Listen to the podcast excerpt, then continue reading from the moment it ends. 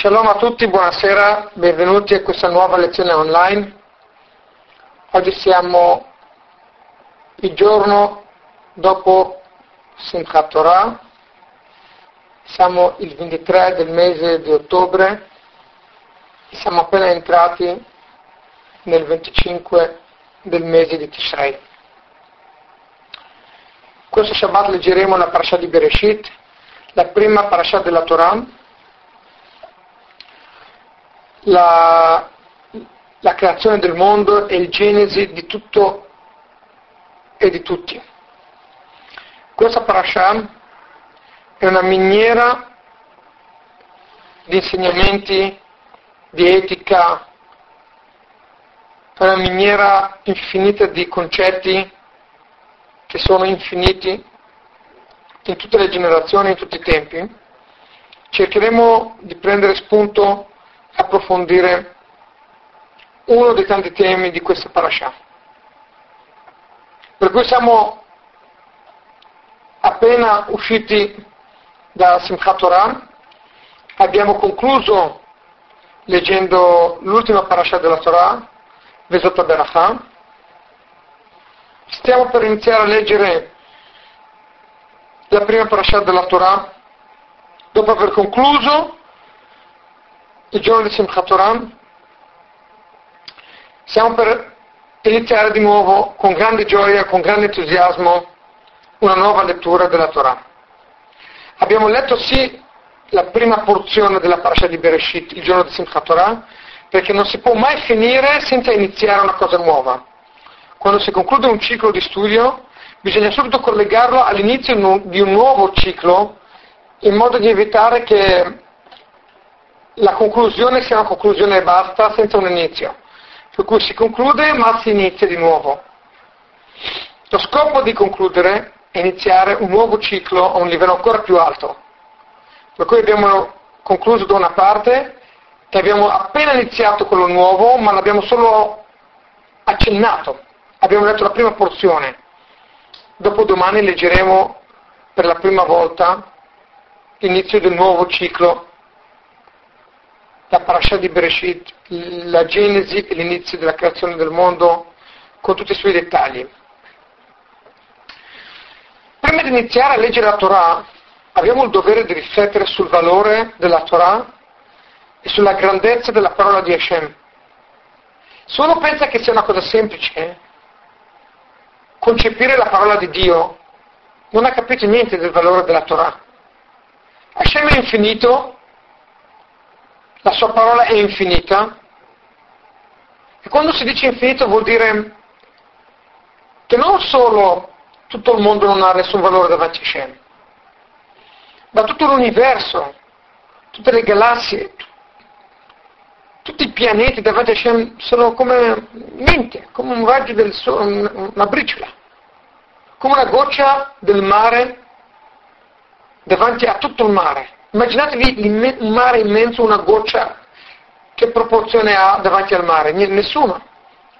In realtà tutto l'universo, tutti i pianeti, tutti i mondi, tutte le stelle, davanti a Hashem sono meno di una goccia in rapporto al mare, perché il mare è fatto di tante gocce. E l'insieme delle gocce, un'infinità di gocce, magari c'è un numero enorme di gocce, compongono il mare. Invece un'infinità di pianeti e di stelle e di galassie non compongono l'infinito e non arrivano, non, non, non, non creano il divino, perché Hashem è al di sopra di tutto questo.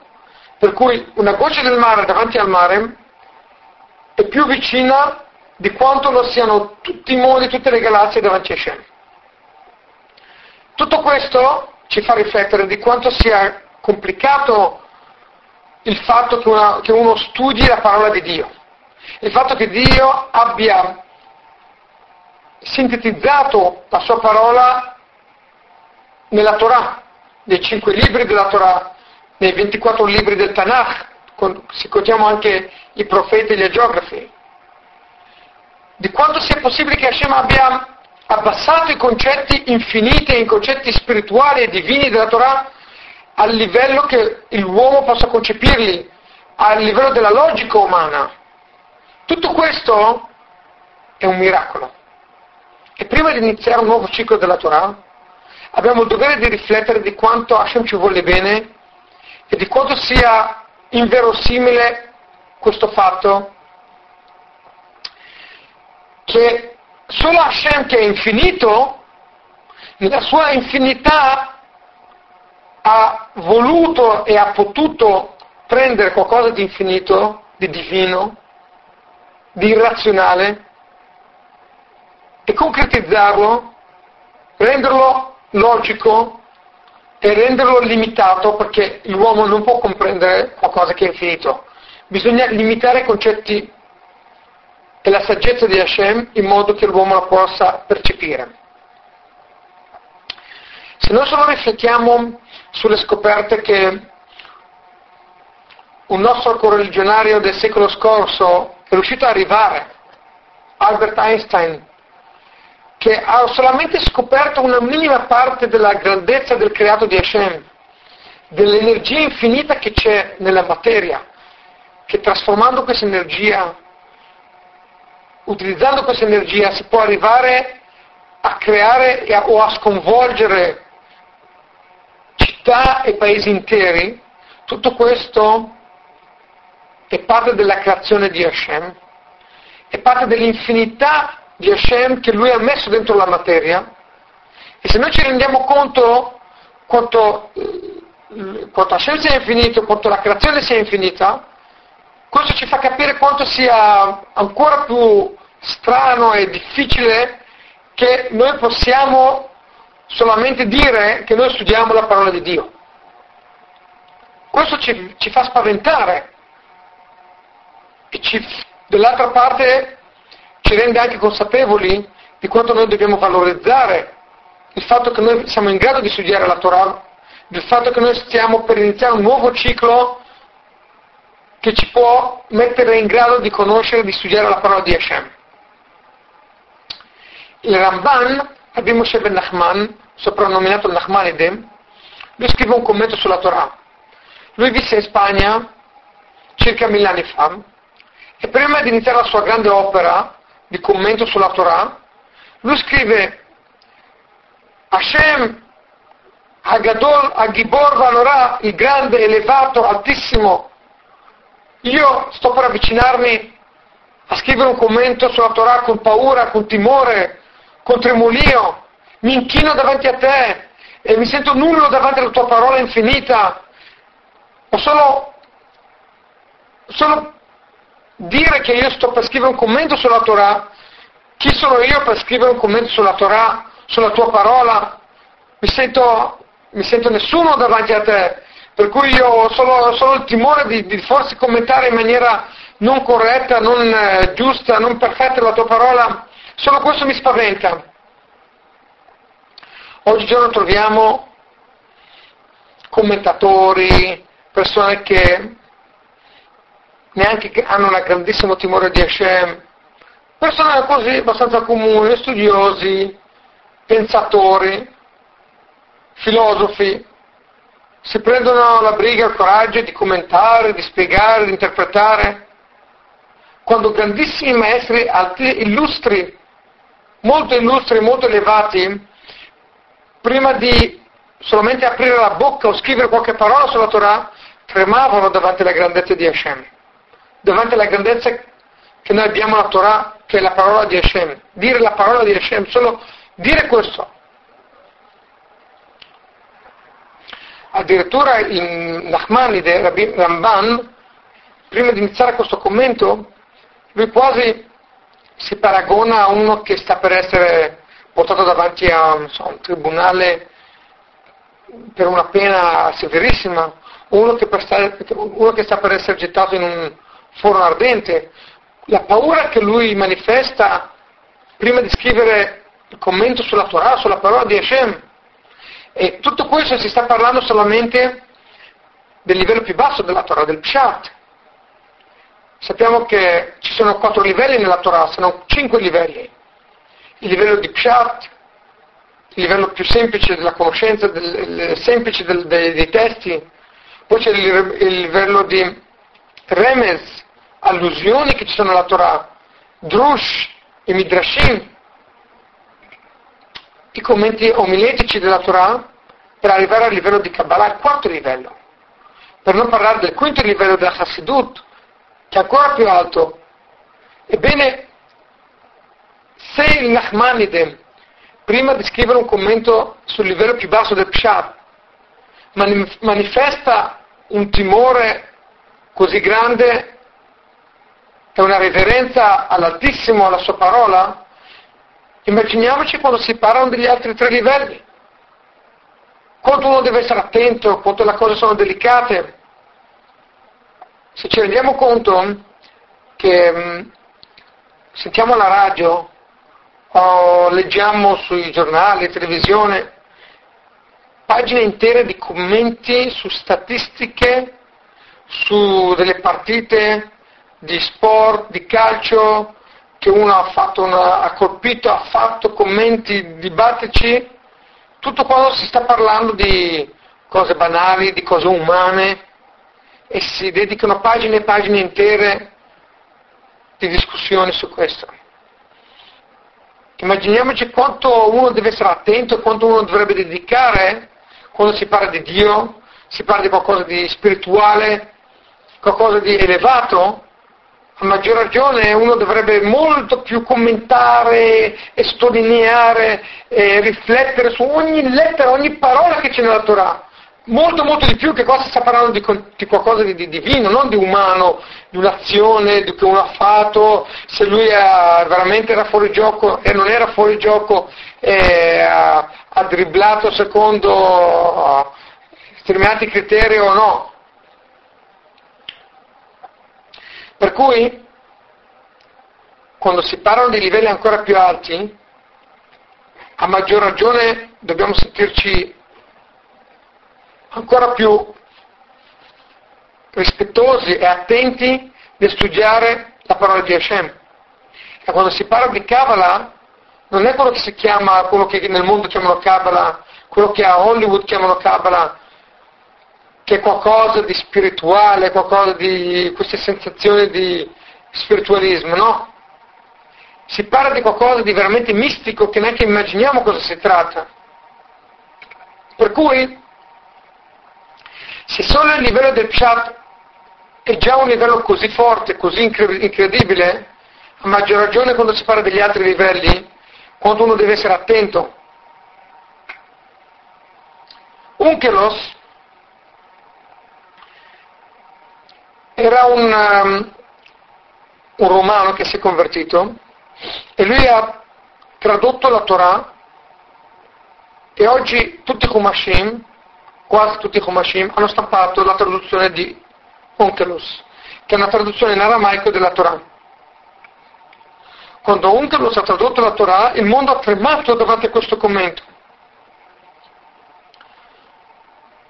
Addirittura è scritto che quando Hashem ha dato la Torah sulla montagna di Sinai, allora il, la traduzione di Unclos già era stata, de, stata data a Moshe sulla montagna di Sinai. Stiamo parlando solamente del primo livello della Torah, il livello del Pshat, della traduzione letterale della Torah. Già questo era stato dato sulla, Torah, sulla montagna di Sinai. Già questo era, era il mondo tremato davanti alla traduzione di, di Unkelos, cioè tradurre la Torah è qualcosa di incredibile. E questo ci fa capire quanto veramente solamente la traduzione dei racconti, che letti in maniera superficiale potrebbero sembrare dei racconti, specialmente il libro della Genesi, che non parla di precetti, ma parla di racconti, di storia. E uno quando legge la Genesi rischia di sottovalutare la santità che c'è nella Torah e rischia di sbagliare e pensare che la Torah è un libro di storia. Invece la Torah non ci racconta storielle, la Torah ci insegna la parola di Hashem, ci insegna la divinità, ci insegna etica, ci insegna qualcosa di spirituale, però bisogna imparare a leggere tra le righe, bisogna imparare a capire il messaggio divino che c'è nella Torah e superare le, le, le, il significato delle parole e delle lettere.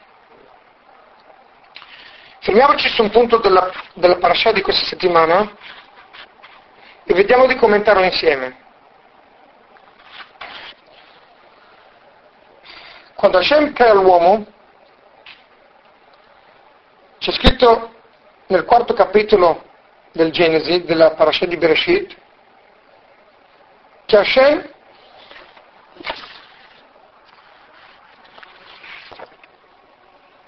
Hashem ha detto ad Adamo e gli ha dato Caino ed Evel e la Torah ci racconta un episodio molto particolare dei due fratelli, ognuno ha portato un'offerta, Caino porta della frutta della terra e Evel porta degli sacrifici di animali. Hashem accetta il sacrificio di Hevel e rifiuta quello di Caino. La Torah ci racconta che Caino era talmente depresso e triste del fatto che la sua, la sua offerta non sia stata accettata e va e uccide suo fratello. Come mai l'offerta di Caino non viene accettata? Perché uno preferisce portare un'offerta vegetale e l'altro preferisce di portare un'offerta animale. Come mai l'offerta animale viene accettata e quella vegetale non viene accettata? E forse meglio portare un'offerta vegetale o quella animale? Se la Torah ci dice che quella animale è stata accettata, vorrebbe dire che forse è superiore l'offerta animale. Però la Torah ci dice che non solo che uno porta animale e l'altro porta vegetale, ma che Hevel porta il meglio dei suoi animali e Caino porta un'offerta vegetale non del meglio che aveva. Hashem accetta l'offerta di Hevel perché Hashem non ha bisogno di favori. Hashem non vuole che uno faccia un favore, uno porti un'offerta, o la porti col tuo cuore, dal profondo del tuo cuore porti il meglio che hai, o se no non abbiamo bisogno dei tuoi favori, dice, Hashem dice. Però qua troviamo una differenza importantissima che ci farà molto riflettere tra Cain e Hevel. Caino mette allo stesso livello l'animale e l'uomo. Per cui dice Caino, perché devo portare degli animali? Perché devo uccidere delle creature che Dio ha creato? Anche loro Dio le ha create, perché devo fare una cosa così grave? Allora lui preferisce portare del vegetale. Ebbene, Caino vuole dare importanza agli animali. Oggi si parla molto dei diritti degli animali, dell'eguaglianza tra uomini e donne, tra livello animale e livello umano. Ebbene, questo si potrebbe dire che è il primo nella storia che ricerca questo diritto, che vuole manifestare questo diritto, dicono i commentatori, questo era Caino, che preferisce portare del vegetale piuttosto che degli animali. Hevel non si fa problemi, ma non perché Hevel non rispetta gli animali o perché Hevel è crudele e non gli importa sgozzare degli animali. Hevel capisce che Dio ha creato il mondo con una gerarchia. Ha creato il mondo in quattro livelli il mondo minerale, il mondo vegetale, il mondo animale e l'uomo. Il Bacintov spiega che lo scopo di ogni livello della creazione del mondo è quello di elevarsi al livello superiore. Quando una persona, quando un animale ad esempio mangia del vegetale, eleva il vegetale al livello dell'uomo, al livello degli animali, scusate. Per cui ogni livello, il suo scopo è quello di essere elevato al livello superiore, se non al livello più alto che c'è. Quando l'uomo prende la frutta e la mangia, lui la eleva al livello umano. quando si prendono degli animali e si sacrificano ad Hashem, o si mangiano, vengono elevati questi animali a livello umano. E siccome lo scopo di tutta la creazione è quello di elevare tutta la creazione, tutte le creature che Hashem ha fatto, è importante capire che ci sono quattro livelli e che il livello superiore è più alto e il, e il nostro dovere è quello di elevare ogni livello a quello superiore o a quello più alto che c'è. Caino non si fa problemi, capisce questa gerarchia e prende degli animali e li porta come offerta da Hashem. Evel preferisce prendere il vegetale, non vuole il suo amore per Hashem non può superare il fatto di prendere una creatura e di sgozzarla. Non è giusto. Allora lui limita il suo amore ad Hashem solamente a portare il vegetale. Cosa succede? Dicono i commentatori. Quando una persona mette l'animale a livello dell'uomo, in realtà lui non sta elevando l'animale a livello umano, non, sta, non gli sta dando importanza, bensì lui sta abbassando l'uomo a livello dell'animale. Cosa fa Caino? Alla fine Caino, deluso dal fatto che il suo sacrificio non viene accettato, prende e uccide suo fratello. Caino uccide Evel. Dio gli dice cosa hai fatto? Il sangue di tuo fratello sta urlando dalla terra che tu l'hai ucciso. Come può una persona che dà tanta importanza ai valori, all'etica, ai diritti degli animali, finire di uccidere suo fratello? Spiegano i commentatori, se uno non capisce che ci sono quattro livelli nella creazione del mondo e c'è un ordine di gerarchia di, di, di livello, alla fine lui non è che eleva l'animale al livello dell'uomo, bensì degrada l'uomo al livello dell'animale. Per cui uccidere un uomo diventa quasi come uccidere un animale. Non è più così grave. Proprio lui, che dava così tanta importanza alle creature e non voleva uccidere un animale per i diritti, cosa finisce di fare? Di uccidere un uomo. Qualcosa di incredibile.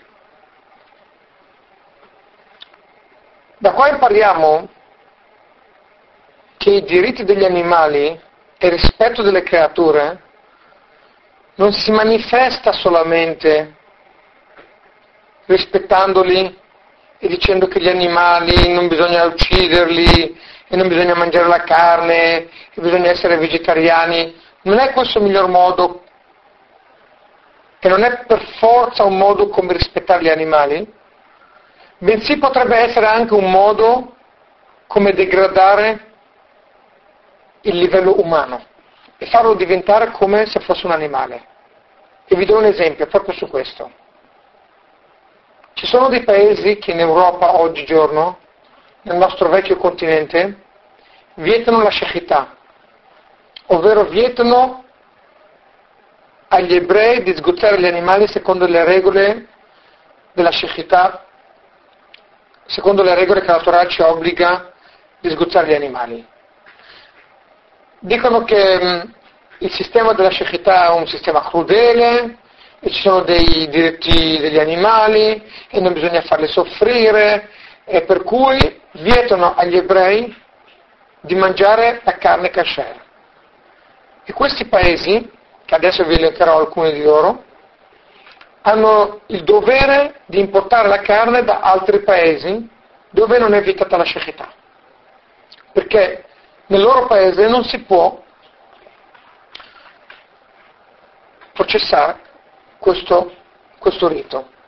Vi devo dire che anche l'Italia non si salva più di tanto e c'è stata una grande polemica anni fa, negli anni 70, quando mm, dei, dei gruppi eh, di naturalisti, di, di, diritti degli animali hanno provato anche in Italia a introdurre questo divieto, ma mh, grandi rabbini hanno portato dei documenti, delle spiegazioni, hanno, hanno fatto vedere ai giudici come la Shechità non solo tutela i diritti degli animali, ma anzi è il miglior sistema di come sgozzare, di come sciachtare l'animale, di come ehm, farlo soffrire di meno.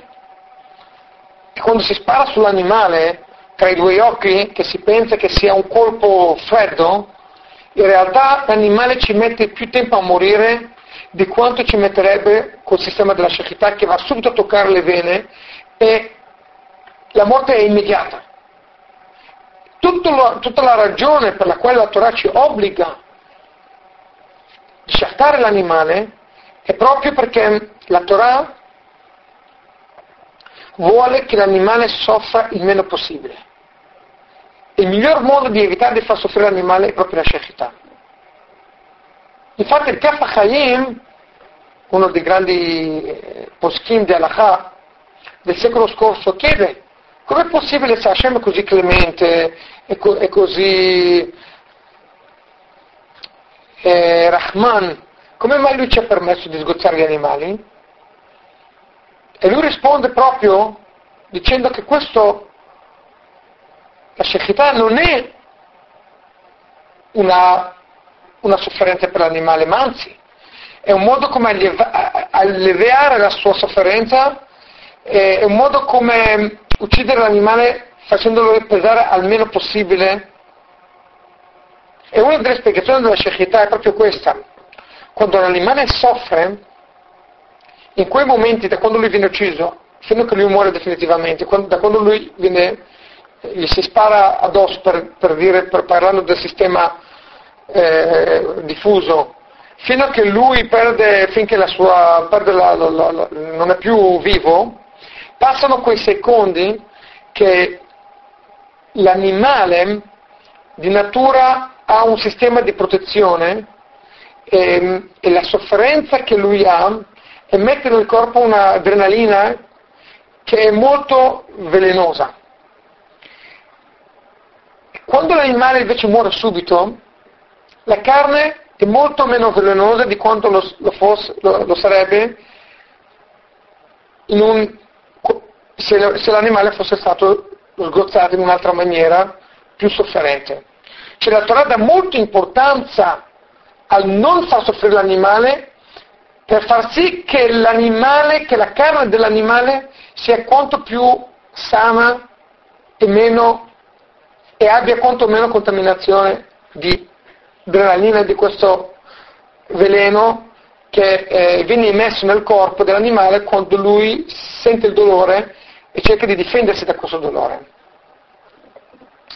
Ebbene, se noi riflettiamo su questo fatto, noi capiremo che per l'animale essere sciattato, essere sgozzato, non solo che non è una crudeltà, ma anzi è un'elevazione per l'animale che può essere elevato a livello umano, come dicevamo prima.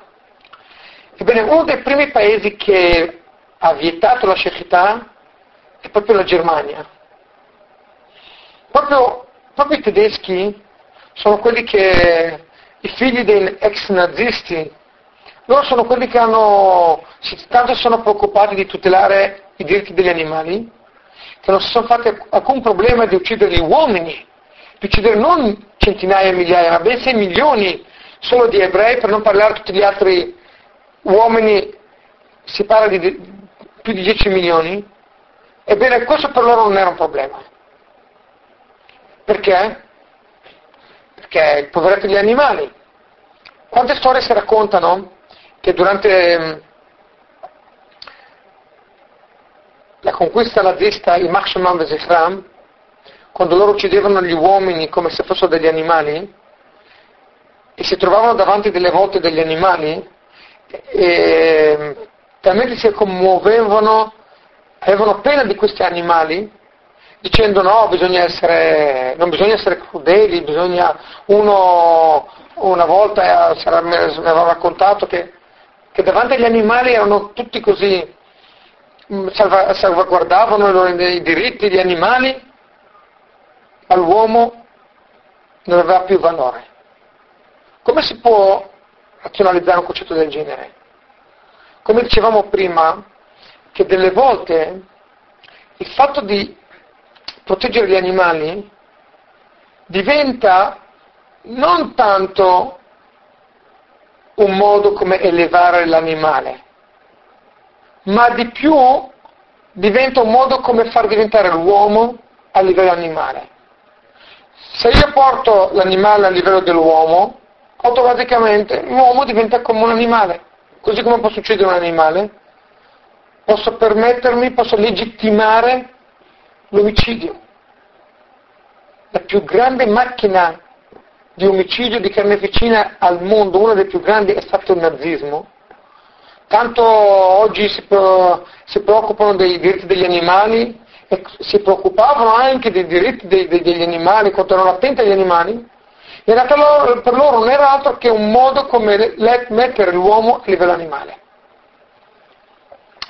Per cui tutte quelle persone che pensano che essere vegetariani e non mangiare la carne potrebbe essere un modo come proteggere, tutelare, salvaguardare i diritti degli animali, in realtà la Torah ci dice che non è così.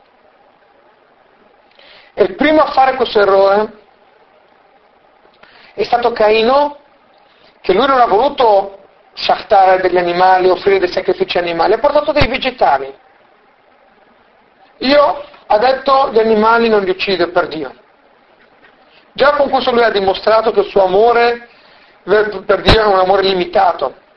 Ma la cosa peggiore che lui ha dimostrato, ha manifestato che gli animali sono come gli uomini, sono delle creature. E questo gli ha permesso di uccidere suo fratello. Perché se questa è una creatura e questa è una creatura, così come un animale può essere ucciso, anche un, anche un uomo può essere ucciso, e alla fine lui finisce a uccidere suo fratello. Questo è quello che hanno fatto anche i tedeschi. Oggigiorno, se parliamo di, di Europa, la Norvegia anche vieta la schittà, fino ad oggi. E quando si è chiesto alla Norvegia ma com'è possibile che gli ebrei non possono manifestare, processare, mangiare la carne secondo i loro criteri? Allora hanno risposto che gli ebrei possono anche non vivere qui. Questa è la loro democrazia, i loro diritti umani. Anche, anche la Svizzera, anche se non fa parte proprio dell'Europa Unita, ma del vecchio continente, anche lei vieta la, la macellazione degli animali e gli ebrei in Svizzera non, non possono shachtare lì e devono portare, importare la carne da altri paesi. Tutto questo per proteggere gli animali, come se questo sistema della shefità fosse un sistema che fa soffrire di più gli animali, invece è esattamente il contrario. Rav Kook, il primo rabbino campo dello Stato di Israele, dice proprio questo concetto qui, basandosi su diversi spunti della parasha di Bereshit, e dice che è molto importante ricordarsi l'ordine della creazione del mondo e ricordarsi che l'uomo è un livello più alto di quell'animale. Quando Moshe Rabbeinu si avvicina davanti al cespuglio, che Hashem gli parla per la prima volta, gli si rivela, gli dice togli le scarpe che tu hai addosso. Shalna alechem al Alcuni commentatori chiedono come mai Moshe Rabbeinu deve togliere le scarpe quando lui deve parlare con Hashem. Le scarpe sono fatte di cuoio, di pelle dell'animale e il fatto che l'uomo calzi con della pelle, questo dimostra la superiorità che l'uomo ha sugli animali, che lui usa gli animali per camminare, per coprirsi i piedi, Hashem gli dice, attenzione, davanti a me, davanti al Padre Eterno, l'uomo e gli animali sono allo stesso livello. Togli le scarpe prima di parlare con me. Questo vuol dire che cosa? Che l'uomo può usare la pelle per coprirsi?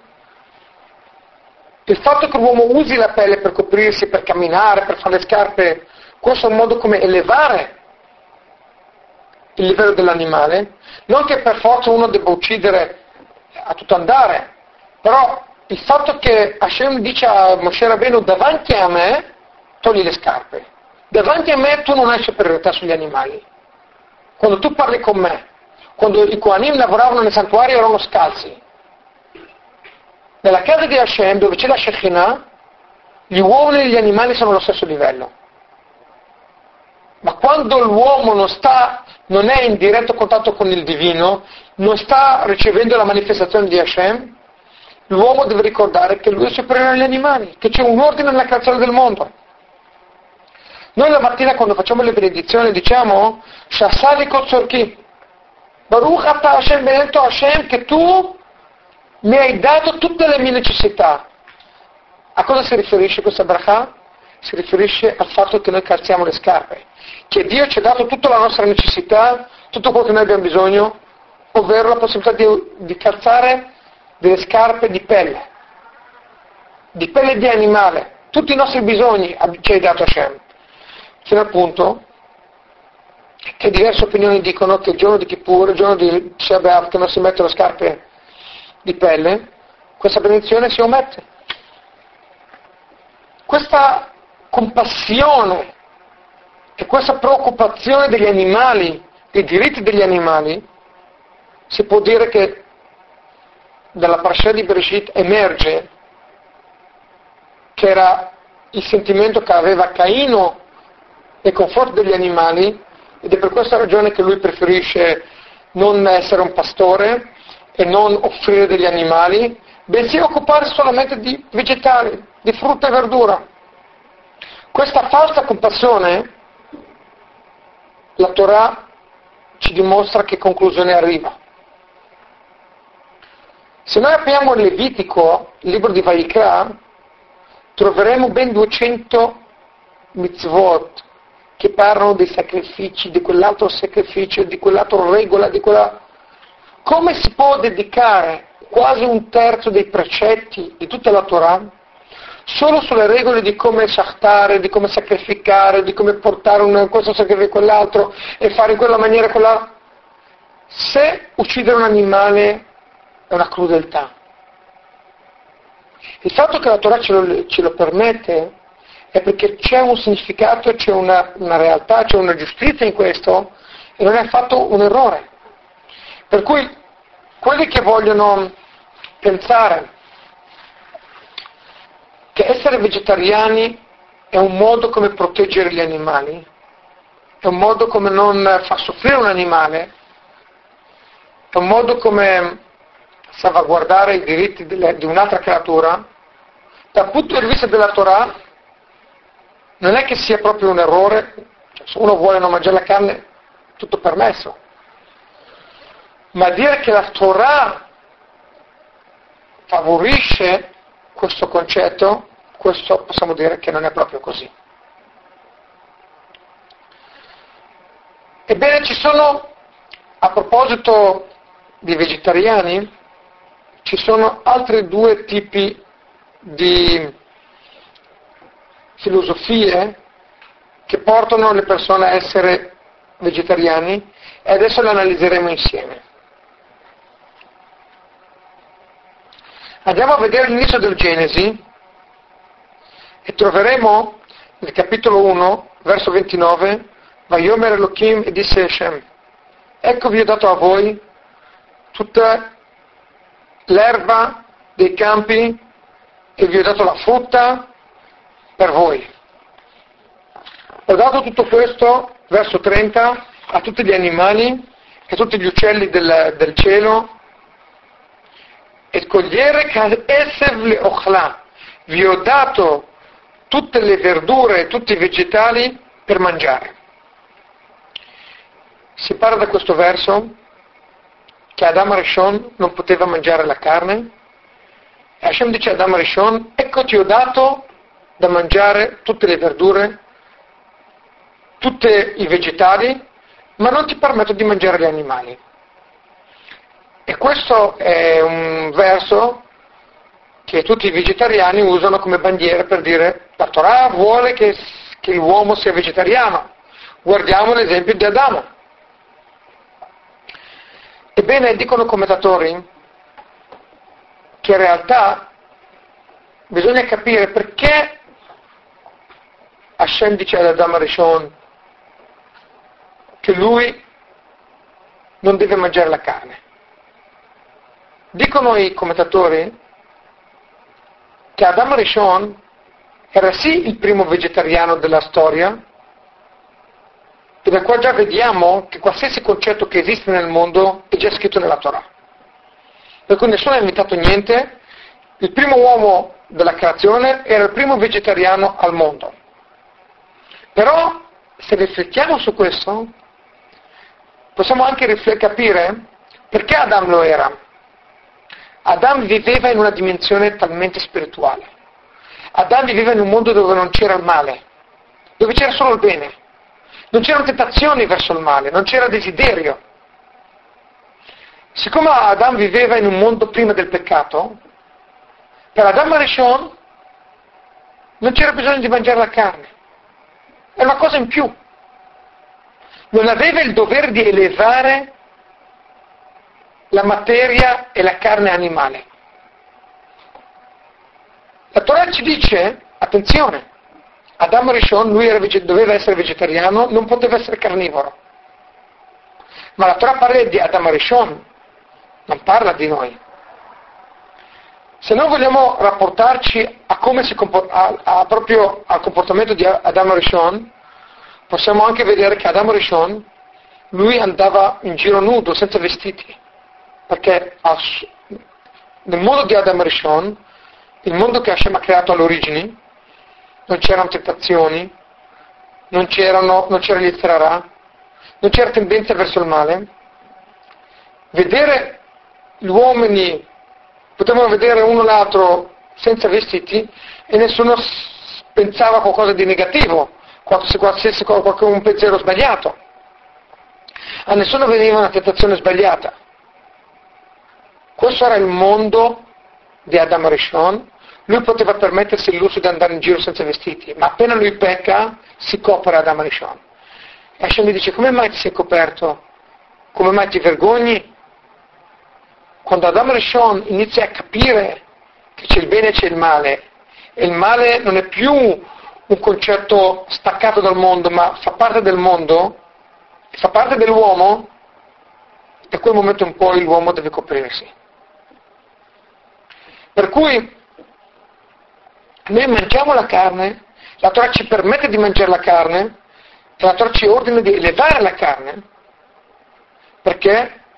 Perché noi viviamo in un altro mondo. Adamo non aveva bisogno di elevare la carne, non, aveva, non aveva il male, non esisteva il male nel suo mondo, non c'era necessità di consumare la carne. Hashem dice tu mangi solo vegetale. Ma noi non possiamo paragonarci al mondo in cui Adamo Arashon viveva, per cui non possiamo paragonarci al sistema di vita che Adam Rishon aveva. Se uno vuole per scelta non mangiare la carne perché non riesce a digerirla, è una sua scelta personale. Ma legittimare che Hashem, che la Torah vuole che noi siamo vegetariani, questo non è così.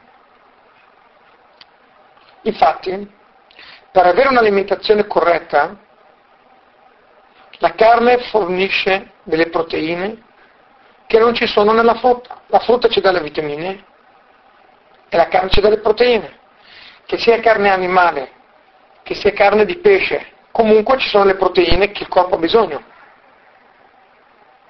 Dice il Malvin, e aggiunge, che al tempo, al tempo di Adamo Rishon, la frutta che Hashem aveva creato era così diversa da quella di oggi che neanche possiamo paragonarla. Uno mangiava una mela, era ricca di vitamine, di proteine, uno poteva vivere tutto, un giorno intero una, con una mela. Oggi uno può prendere la migliore frutta al mondo, del migliore paese che c'è al mondo, comunque ha un'alimentazione limitata e non può vivere solo di frutta, non può vivere solo di vitamine, ha bisogno di proteine, perché da quando Hashem ha punito l'uomo per peccato iniziale, il mondo e la frutta del mondo è peggiorata. Poi da quando Hashem ha, punito il mondo con il diluvio universale, il mondo si è degradato ancora e il livello della frutta e del vegetale si è ancora più abbassato e non è più possibile nutrirsi solo di vegetale. Così spiega il Malbim. Per cui se uno vuole essere così spirituale e non mangiare la carne, deve farlo in una maniera molto equilibrata e deve riuscire a sopperire e a sostituire le proteine animali con quelle vegetali. Come sappiamo che le fagioli sono delle proteine.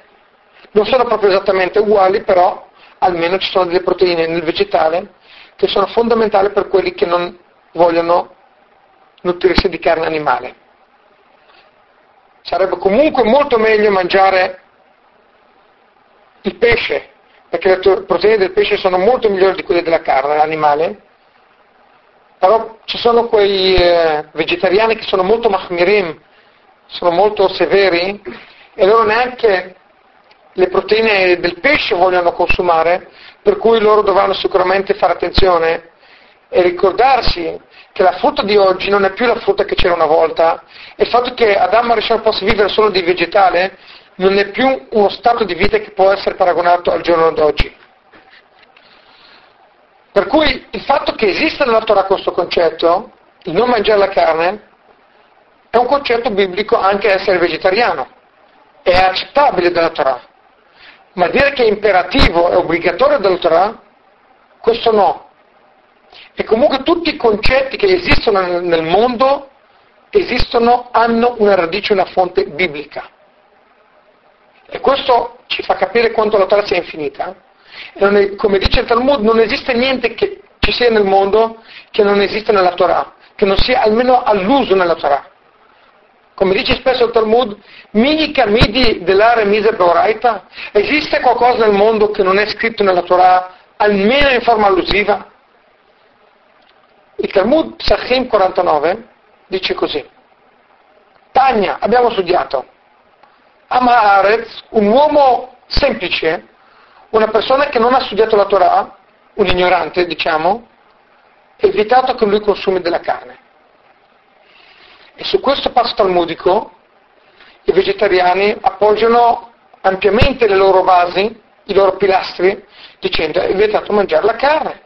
Non fa bene mangiare la carne, ognuno può mangiare la carne, solo chi ha un livello molto alto spiritualmente. Dire che da questo passo talmudico si è evitato di mangiare la carne, questo è ben lontano, poiché il Talmud intende dire questo. Per poter mangiare la carne bisogna capire che la cosa è molto delicata. Infatti, per mangiare la carne bisogna sgozzare secondo determinate regole, una volta sgozzate bisogna salarla secondo determinate regole, e poi bisogna togliere dei, dei nervi, il nervo sciattico e questo e quello, bisogna eh, pulirla, bisogna tagliarla, bisogna prepararla. Una persona comune, ignorante, che non ha studiato la Torah, rischierebbe di fare un errore e di, e di consumare qualcosa non secondo l'alaha. Mentre la frutta la raccogli, la mangi, la consumi finita la storia. Il pesce lo prendi dal mare, come è morto, è già pronto per essere mangiato. Perché? Perché la carne del pesce è una carne più spirituale, più elevata. Perché il pesce viene da un mondo più elevato, viene dal mare. Il mare rappresenta i mondi nascosti, dice la Hassidut. E siccome il mare, le creature del mare sono nascoste, sono più umili, non hanno bisogno di, essere, di passare e di essere elevate così tanto per essere pronte per essere consumate. Basta tirarle fuori dal mare, come sono morte sono già pronte per essere mangiate. Il loro sangue non è un problema consumarlo, non bisogna togliere il sangue, mentre l'animale va shachtato, va elevato, perché shachtare vuol dire elevare secondo il Talmud, e poi bisogna togliere il sangue perché il sangue dell'animale è molto basso, è molto, è molto materiale, è molto rozzo. Per cui per essere elevati bisogna essere attenti a non essere immessi nella materia, per non parlare di quegli animali che non sono neanche kasher, che non possono neanche essere elevati quegli animali. Ma gli animali kasher possono essere elevati se vengono sgozzati secondo le regole della shechità, se vengono elevati in una certa maniera. Per cui il fatto che la Torah dice che una persona ignorante non possa consumare la carne, questo non vuol dire che non bisogna mangiare la carne, ma che per una persona ignorante può essere pericoloso mangiare la carne.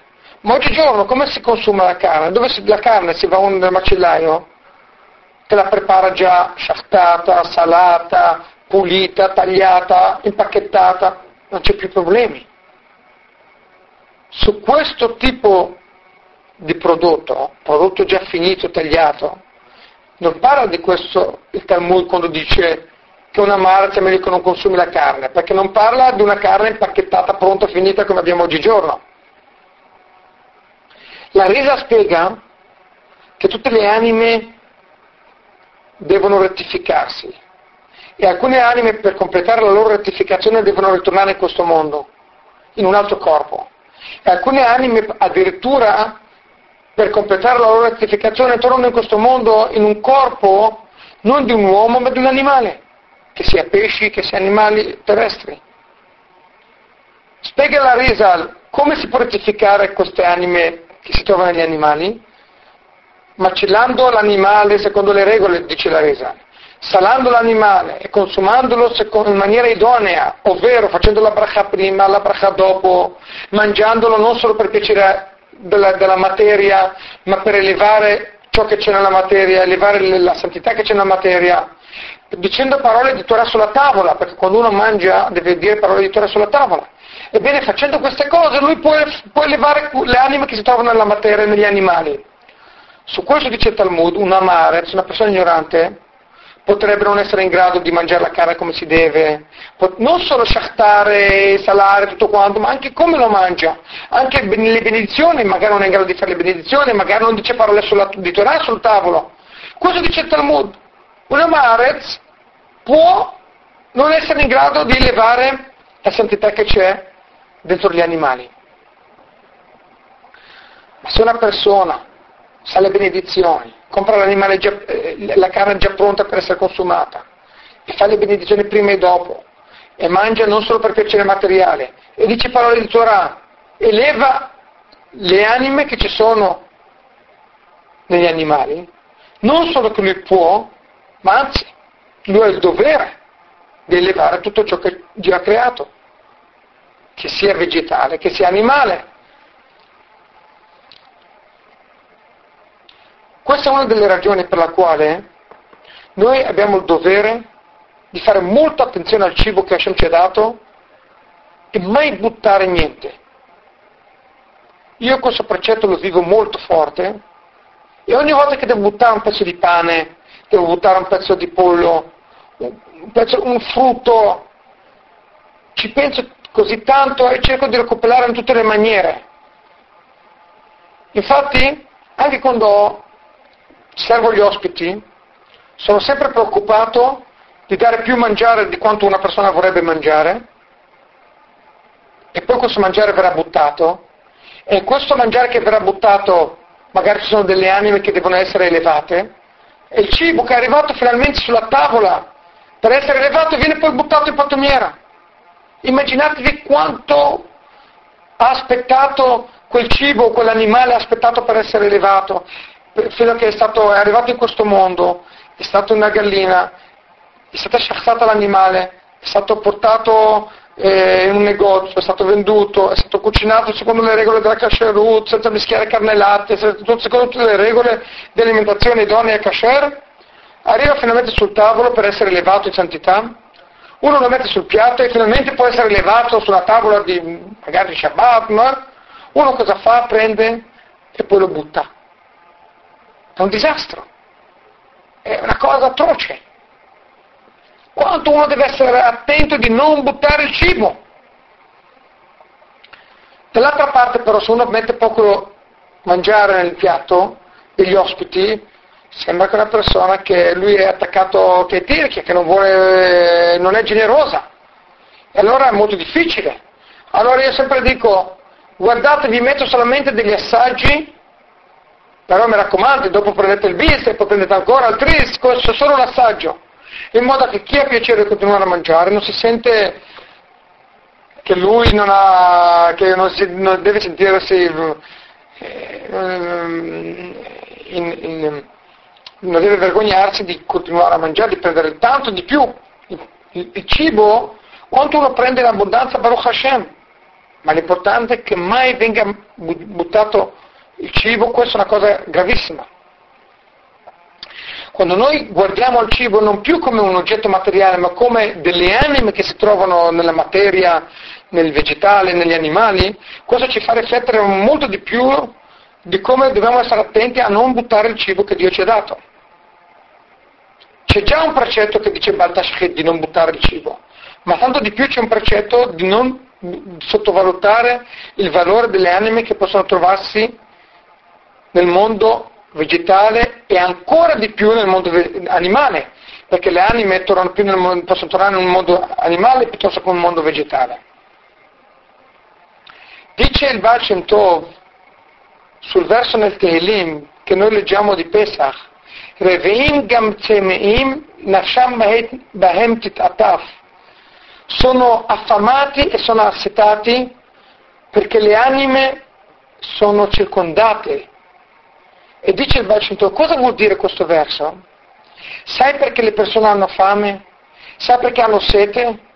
Perché vogliono Nafsham Behemtit Ataf, perché siccome le creature che Hashem ha creato hanno presenti dentro di loro delle anime spirituali che devono essere rettificate, per questo gli uomini vogliono cibarsi degli animali, che sia carne di pesce, che sia carne animale, perché? Perché Nafsham Bahem, perché sono delle anime in esse che loro vogliono elevare, elevare in santità. Una Maharat che non è conscio di questo, che non sa dell'importanza dell'elevazione della materia, allora forse per lui è pericoloso, forse per lui è meglio che lui deve essere attento a non consumare la carne, perché per lui potrebbe essere troppo difficile fare questo atto di elevazione. Ebbene, ci dice la Torah quanto noi dobbiamo essere attenti del rispetto degli animali, quanto, quanto, quanto noi dobbiamo essere attenti di non consumare la carne, dobbiamo però essere attenti alla nostra salute e dobbiamo essere attenti a non far mancare il nostro corpo dell'alimentazione corretta che lui ne ha bisogno. Per cui quelli che vogliono prendere spunto da Adamo devono ricordarsi che Adamo viveva in un'altra dimensione e non per forza il comportamento di Adamo è un esempio di vita per noi, così come non, non lo è in tante altre cose, nel modo come lui si vestiva, così anche non, non, è, non lo è per forza nel modo come lui si alimentava. La frutta che era all'epoca di Adamo non è la frutta che c'è oggi, per cui noi non possiamo paragonarci all'alimentazione della frutta che aveva Adamo, che era, una, che era un'alimentazione completa, che invece oggi non lo è più. Il fatto che dice il Talmud che non bisogna consumare la carne chi non è in grado di elevarla, si parla di uno che non è in grado di prepararla, di elevarla, di, di, di mangiarla shamayim, ma uno che compra la carne che è già pronta e fa le benedizioni e dice parole di tutta lui è in grado di elevare la, la, la, carne, non solo che lui è in grado, ma lui ha il dovere di elevare la carne. Se compatibilmente con il suo corpo, con la sua digestione, se questo non gli fa male. Quelli che pensano sciattare l'animale, sgozzarlo è una crudeltà, devono ricordarsi che la Torah parlava di rispetto delle creature prima di qualsiasi altro libro, prima di qualsiasi gruppo di diritti degli animali. Da quando è stata data la Torah, 1300 anni fa, quando il mondo era crudele, non c'era rispetto non degli animali, non c'era rispetto degli uomini, le persone sgozzavano l'un l'altro per mangiarle, non si facevano problemi di uccidere gli animali, di prendere un, un'arte dell'animale prima di averlo ucciso, cioè non è che aspettavano di uccidere l'animale, prendevano la gamba quando l'animale era ancora vivo, proprio non c'era nessun rispetto. La Torah ci viene a dire non puoi arare col toro e con l'asino insieme. Per quale ragione? Una delle spiegazioni, perché il toro è un animale ruminante e l'asino non lo è. E quando l'asino vede che il toro continua a masticare perché lui rumina e poi ma- manda giù, poi rimanda su, e poi rima- rimacina e rimanda giù, eccetera, l'asino, essendo poi un asino, quanto può capire l'asino, dice ma come mai il, il, il, il toro continua a mangiare? Non è corretto. Mm, e hanno dato al toro di mangiare, più mangiare di quanto hanno dato a me. E questo potrebbe toccare l'emozione del to, de, de, de, dell'asino e potrebbe ferire l'asino pensando che lui è stato mm, discriminato. Dice l'Alaha, attenzione, non puoi arare questi due animali insieme, perché questo è un animale ruminante, questo non lo è, e, le, e bisogna rispettare i sentimenti, le emozioni dell'asino, e quando questi andranno a, lavoreranno insieme, l'asino arriverà a pensare che a lui gli è stato dato meno mangiare di quanto è stato dato al toro. Per cui ha il dovere di rispettare i sentimenti degli animali. 3300 anni fa, quando è stata data la Torah, nessuno, non solo non si parlava di eguaglianza, di rispetto delle creature, ma neanche gli uomini non, erano, non c'era rispetto. La gente uccideva uno l'altro. E già 3300 anni fa la Torah dice non puoi arare con un toro o con un asino insieme. Se uno pensa che il fatto che la Torah permette di sgozzare l'animale vuol dire che la Torah non rispetta i diritti degli animali, sta facendo un gravissimo errore. Perché la Torah dice prima che una persona si sieda a mangiare, devi dare da mangiare al suo animale.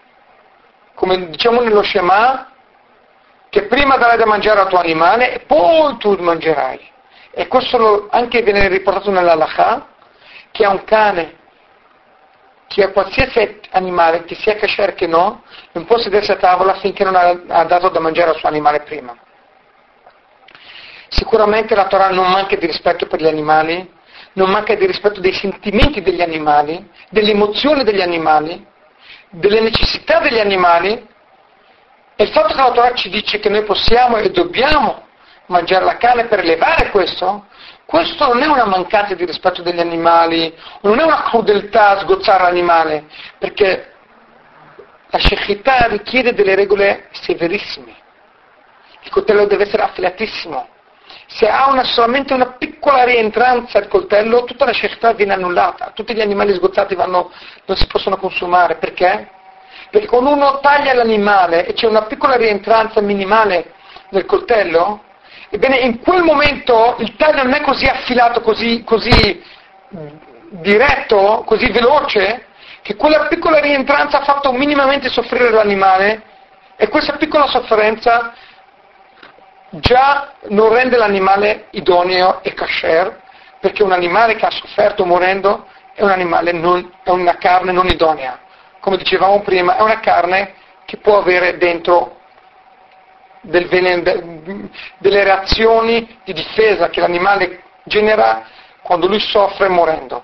E questo non è appropriato per un'alimentazione corretta e idonea. Per cui pensare che la Torah manca di rispetto agli animali, questa è proprio l'ultima cosa da dire, perché la Torah è quella che privilegia il rispetto di tutte le creature. Ma quando la Torah ci dice di sgozzare l'animale è perché c'è un ordine della creazione del mondo e c'è un ordine di elevazione, per cui uno che consuma la carne animale lui la eleva.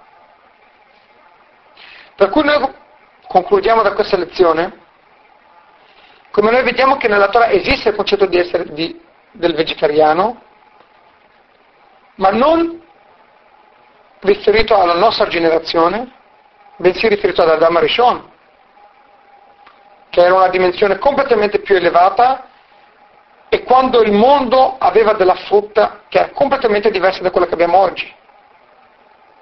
È vero che la Torah dice che una persona comune non può consumare la carne, ma questo non vuol dire che è vietato mangiare la carne, ma è molto delicato. Se uno è in grado di mangiarla, elevarla, dire parole di Torah, lui ben venga, perché lui eleverà questa carne.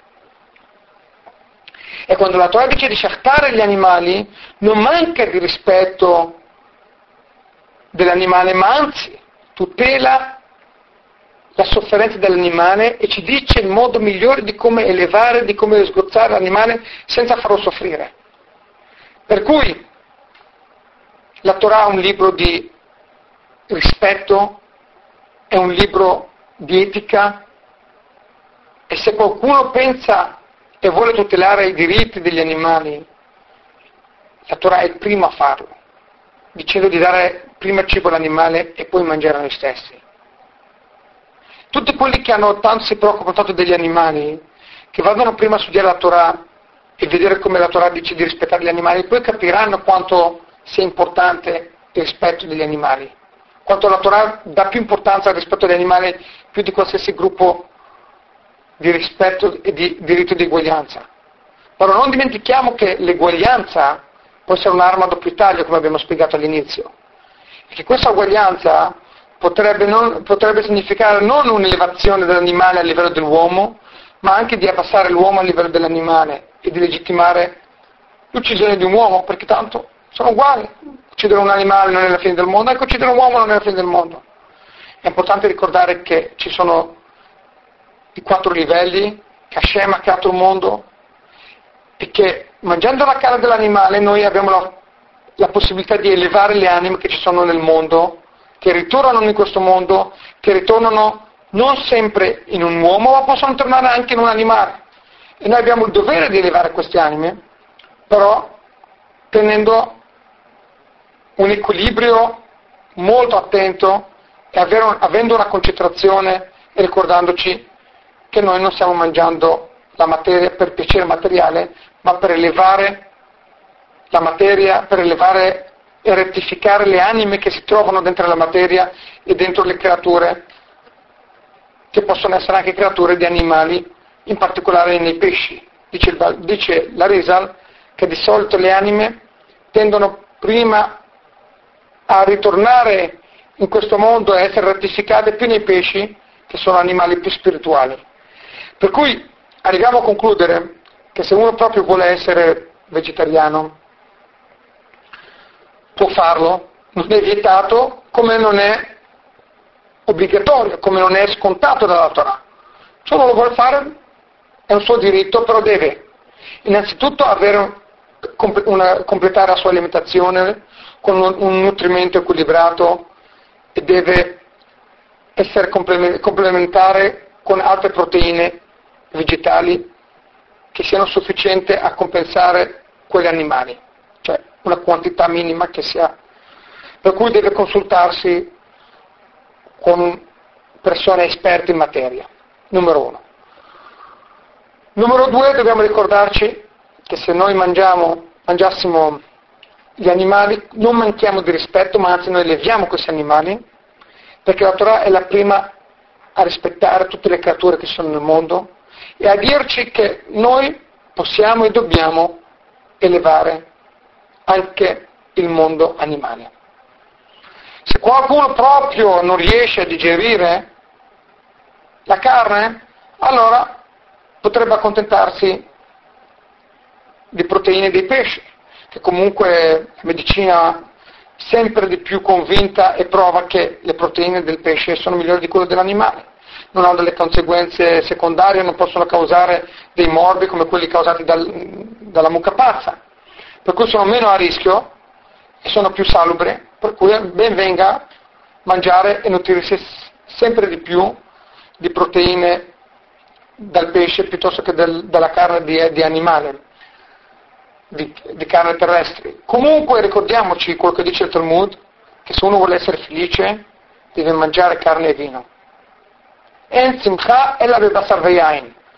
E quelli che non gli piace il vino devono ricordarsi che Hashem ci ha dato il vino per darci l'allegria, per darci la possibilità di festeggiare.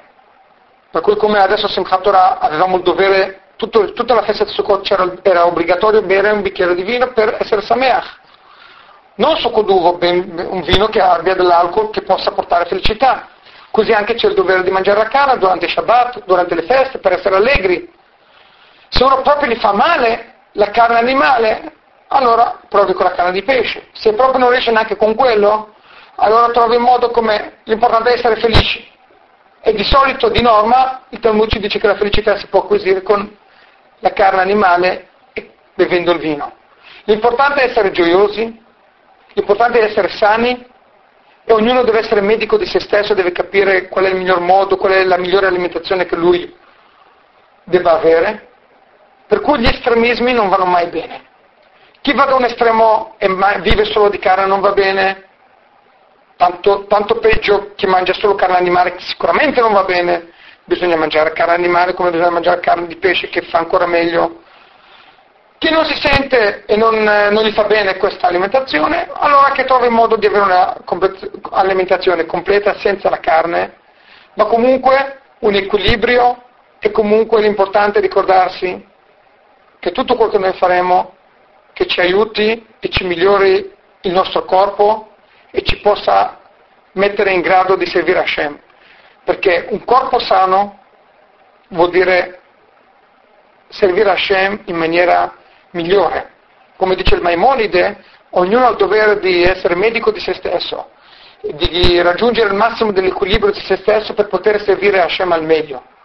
Perché mangiare bene vuol dire servire Hashem, vuol dire avere un corpo sano, e un corpo sano vuol dire essere tranquilli, vuol dire essere, sentirsi bene, e quando uno si sente bene è in grado di servire Hashem meglio, vuol dire non deve disperdere la sua mente in medicine, in dottori, in problemi vari, perché il suo corpo si sente meglio e può studiare di più Torah, può fare più mitzvot e per raggiungere al meglio la sua missione in questo mondo.